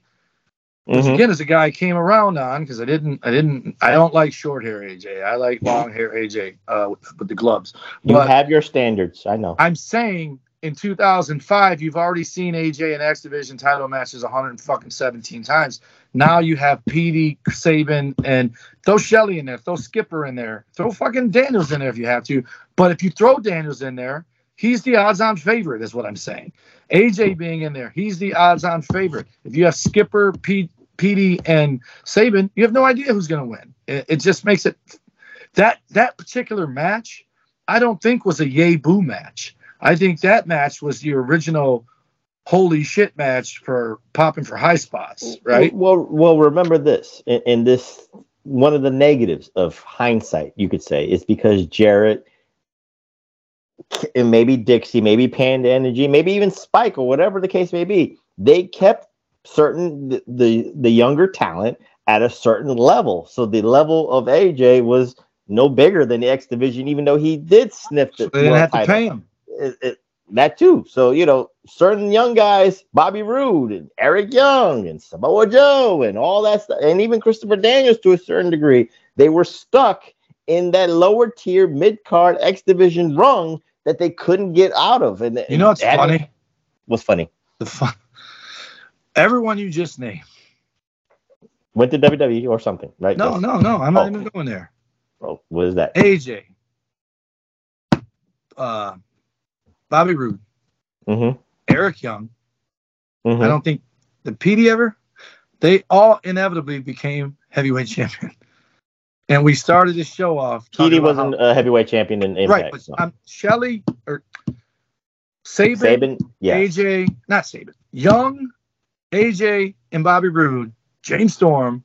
These guys Mhm. all went on. They're all fucking tag team guys. They all went on to be world champions in Impact. Mhm. And we started off by talking about how Sabin, Shelley, and Josh Alexander shouldn't have been. But that's the difference is the roster. Right. These guys look like they had no choice but to put it on one of them, whereas those guys elevated themselves to be one of them. Does that make Mhm. sense? Yeah, because But they had they how- had the they they had the legends to get them over, and I don't think they have. There's not enough people with and rep and, and, and it kind of makes me feel like it's got nothing to do with the tag team part. Although Singles Mhm. Bobby Roode looks nothing like tag team Bobby Roode. Singles True. Eric Young looks nothing like tag team. So that still Yep. remains the same. Whereas Definitely. Shelley Mhm. Sabin and Alexander, if they're in the ring and all of a sudden another guy's in the ring dressed like them, you're not going to be surprised by their gear choice, right? Because it's Mhm. the same fucking gear. Right. There's no difference in how you look in a singles. And and when and, and the funny thing is, Sabin and Shelley don't dress alike. They got different gear, but it still looks like cyberpunk shit, right? So Mhm. it, it's it, a lot of wrestlers have that same look now. But but Yeah. it's just it just struck me that we're talking about all these different tag team guys that won the world title and Impact, and but we start off. But it, it, it gives credence to what you said about the roster's thin, and it looks like who else are we going to put it on? We got to give it because you got that other dude that just fought Okada, or no, he fought Ospreay. Uh, Mhm. Quick, quick, quick kick, Mike, or whatever his name is, Mike Bailey. Mike Bailey, speed, speedball, Mike Bailey. Mhm.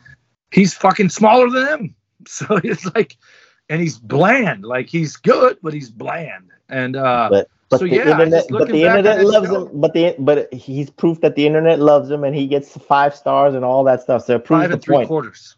whatever the case may be. But it, it shows again that the internet wrestling darlings that you love, Reflectionites, don't draw dick. And I'm just being serious. So let's put a bow on this episode, TW. Again, you know, it was a go home show to Final Resolution, so it did serve its purpose, but just give your own assessment about it, roster, storyline, or whatever the case may be, so we can go home finally. I, I love captain's matches. I love I love them because I hate them.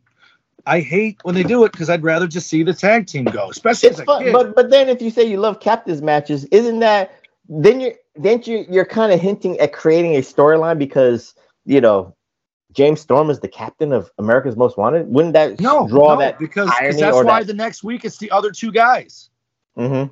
The next week it's the two that weren't the captain or the captain. Oh, okay. I'm, I'm just saying. And what I'm no, you saying can create a storyline itself. Like I'm, I'm, a captain. saying, I'm- as a kid, I was Mhm. mad when it was Dynamite versus Valentine and then Davey Boy versus Beefcake. I'm like, no, give them a shot at the belts. It was it was drawing heat from me because they were finding another way to not lose their belts because they're not even Okay. defending them. It's one on one. So then Mhm. when you finally get to the point where they do win the belts, your fucking whole world changes, man. You're like the happiest kid in school on Monday. You're like the Mhm. fucking. Bull- I wrote a song called "The Bulldogs Won the Belts" from uh, you remember Dana Dane? I think it was Dana Dane.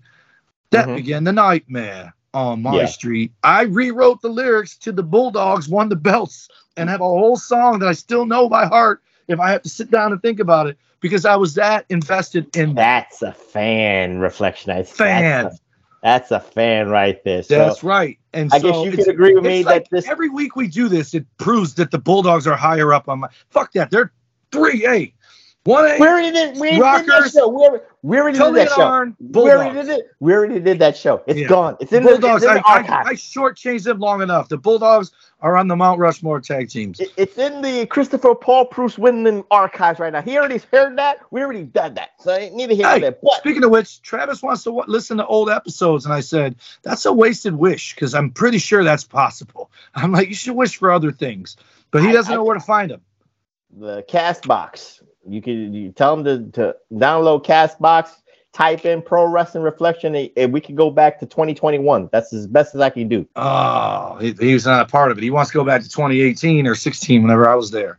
Oh, they eliminated those episodes. I thought that there was something like the Hustle page had them or They, Podbean. they eliminated those. It they got They're lost forever. Yes, That's I didn't cool. save them. I'm talent. I don't have them. So Ray's probably got them somewhere in a lunchbox. Not in his computer. He would ha- then his computer would be slow as shit. He couldn't even do his his next level. He doesn't have couldn't like a fucking storage file thing. You think he's that rich? I don't know. I'm just saying. A fucking smart bank is rich. I bought it for like 10 bucks. I'm just saying. Well, ask him. I don't know. Ray, do you have all, All the right, files? Travis, if you're listening, it was a good wish because you're not getting it. Yeah, But uh you you need John Cena's Make a Wish to make that shit happen. But we ain't need to hear telling you, man, like, because some other podcast I was listening to, they said they're not on iTunes, but if you go here, they're on there. Spotify or Podbean or something. Maybe it's just the ones that pay. Yeah, that's that's what it is. And with that being said, we close on this episodic episode, episode 177. We're getting closer to the elusive 200. TNA Impact from January of 2005. What are we going to do next week, Reflectionites? I don't know, but I think I might have to do that movie that Tien Coupon or Josh Hold What? Yeah, it's Monday. Never mind. Go ahead. I'm just saying I might have to do that that movie that Josh Floberg, Tien Couponer, sent the professor. He he didn't slide into the DMs. He tweeted me and you to you know respectively. I have to look at that, but it's a it's a doozy of a wrestling movie, and I never heard it. of it. We, we- we it. might have to try to do that Oh, one. So I have to find by that the one. I sent you a screenshot, and Ray, if you're listening, you should put it on the damn. You should put it on the the thumbnail because I told Professor and Big Ray if someone walked in my room right now, they would be 100% certain I was watching porn because it was Trinity, Traci Brooks, and Johnny Fairplay on the back of like a hay truck at a farm somewhere, and it Yeah. looked like every 80s, 90s, no 90s, 2000 porn. It, it looked like a threesome waiting to happen on the Yes. back of a, of a of a pickup truck. Yeah, I saw that too. Yeah. It- it- And then you thought I was asking if Johnny Fairplay was John Oliver. I was like, Well, what's wrong with you? What's I thought maybe you didn't and know. Maven, Maven, if you're listening, you've got to no matter what's going on with you and Big Ray, you've got a you've got a platform here with me and the professor to come on here and confront him if you'd like. Absolutely, Maven. Your your open invitation to Maven. And with that being said, we close on episode 177. So TW, give out those socials so we can get out of here. Like I said, next week we might try that movie that Josh Floberg sent the professor. Did he the- send a link to it, or we Yeah, he did. it? It's on it's on YouTube. Oh, good gracious! Uh, Don't complain about the don't At complain about the mess. Don't complain from the messenger. I got It's a there. Laser disc that has better quality than a damn YouTube video. But alrighty, the Pro Wrestling Coalition Network sponsors us at PWC Network at podbean.com, where you can also find Hameen Media Group at podbean.com. And the HMG is also at channelattitude.com. Our show on the X is at PW Reflection. Um, at, uh, Travis, I talked about you. So at Nuts and Volts PW. At this point, this is the last time I'm spelling his name because if you have looked at him, and if you haven't yet, you're never gonna. But it's V O E L T Z. So Nuts and Volts, V O E L T Z P W for Penis Whipped. That's Travis Voeltz and Big Ray. You can find him arguing with Maven. You can find him sniffing the the twig and berries of bin anywhere on social media, you just type in at Big Ray Hernandez. You'll find him there. And every Wednesday, he's doing the Next Level podcast live at 11 a.m. Eastern Time. If you follow us, you probably see the notification on Facebook in your notifications. You can find me on X at Tommy Still want you on that show, so I'm just putting that out there. I know, and I will on a Wednesday, Sunday, maybe from the Caribbean. Uh, you can find me on X at Tommy Wonder 19 to be mean, or at the Tommy Wonder to be nice. Me, I mean, I'm nice on one, not on the other. Snapchat is number wonder. TikTok is at the Tommy Wonder. Facebook.com backslash Tommy Wonder and Threads, which I don't ever check because all they do is show me people like George Takei, who I disagree with 1000%. They show me his angry tweets or threads, whatever, all the time. And I figured it out. They created threads to bombard people who don't think like that, to shove them in my face so they think they're going to in- indoctrinate me. And you're never going to Instagram. Uh, that also Big Vito Brand and his Big Vito, Big Vito and his wife Noelle. You can find them at bigvitobrand.wixsite.com, patreon.com backslash the Big Vito Brand, and you can catch the early release of the reflection video at twitch.tv backslash the Big Vito Brand as well. And you can find me on my Xer at PWSO PROF. That's PWSO Prof. And if this gets uploaded by A-Track Brown, that slow ass motherfucker, this will be available on the PWSO YouTube networks. Follow my brothers in arms, Billy Ray Valentine, and the Wednesday Locker Room on the Hami Media Group at podbean.com at Obi-Wan You Know Me. And of course, A-Track Brown, the king of the reactions at the number eight, TRAC Brown. And again, next week we might try to do that movie that Josh Floberg sent us. So, you know, I'm on the fence about that, but we'll we'll take a look at that. But we'll see. It's still it, it's probably due. We're due for a movie. We have to go back to the movies. We have to eat the popcorn. We have to have the juju bees. We have to have the junior mints. We have to have the the sodas, the blow, the hookers, and all that stuff. So with that being said, I'm the professor. That's Mr. Wonderful, WWE on the conservative liberal, the liberal conservative, George Takei's number one fan. Yes, you are. Probably want to say good night, and we'll see you next time here at the Hami Media Group at podbean.com. Peace. Hoof, hoof. What the hell is that? Who's doing that? At this point, I'm just trying to pop you. That's it. That's the berserker. That has nothing to do with Impact.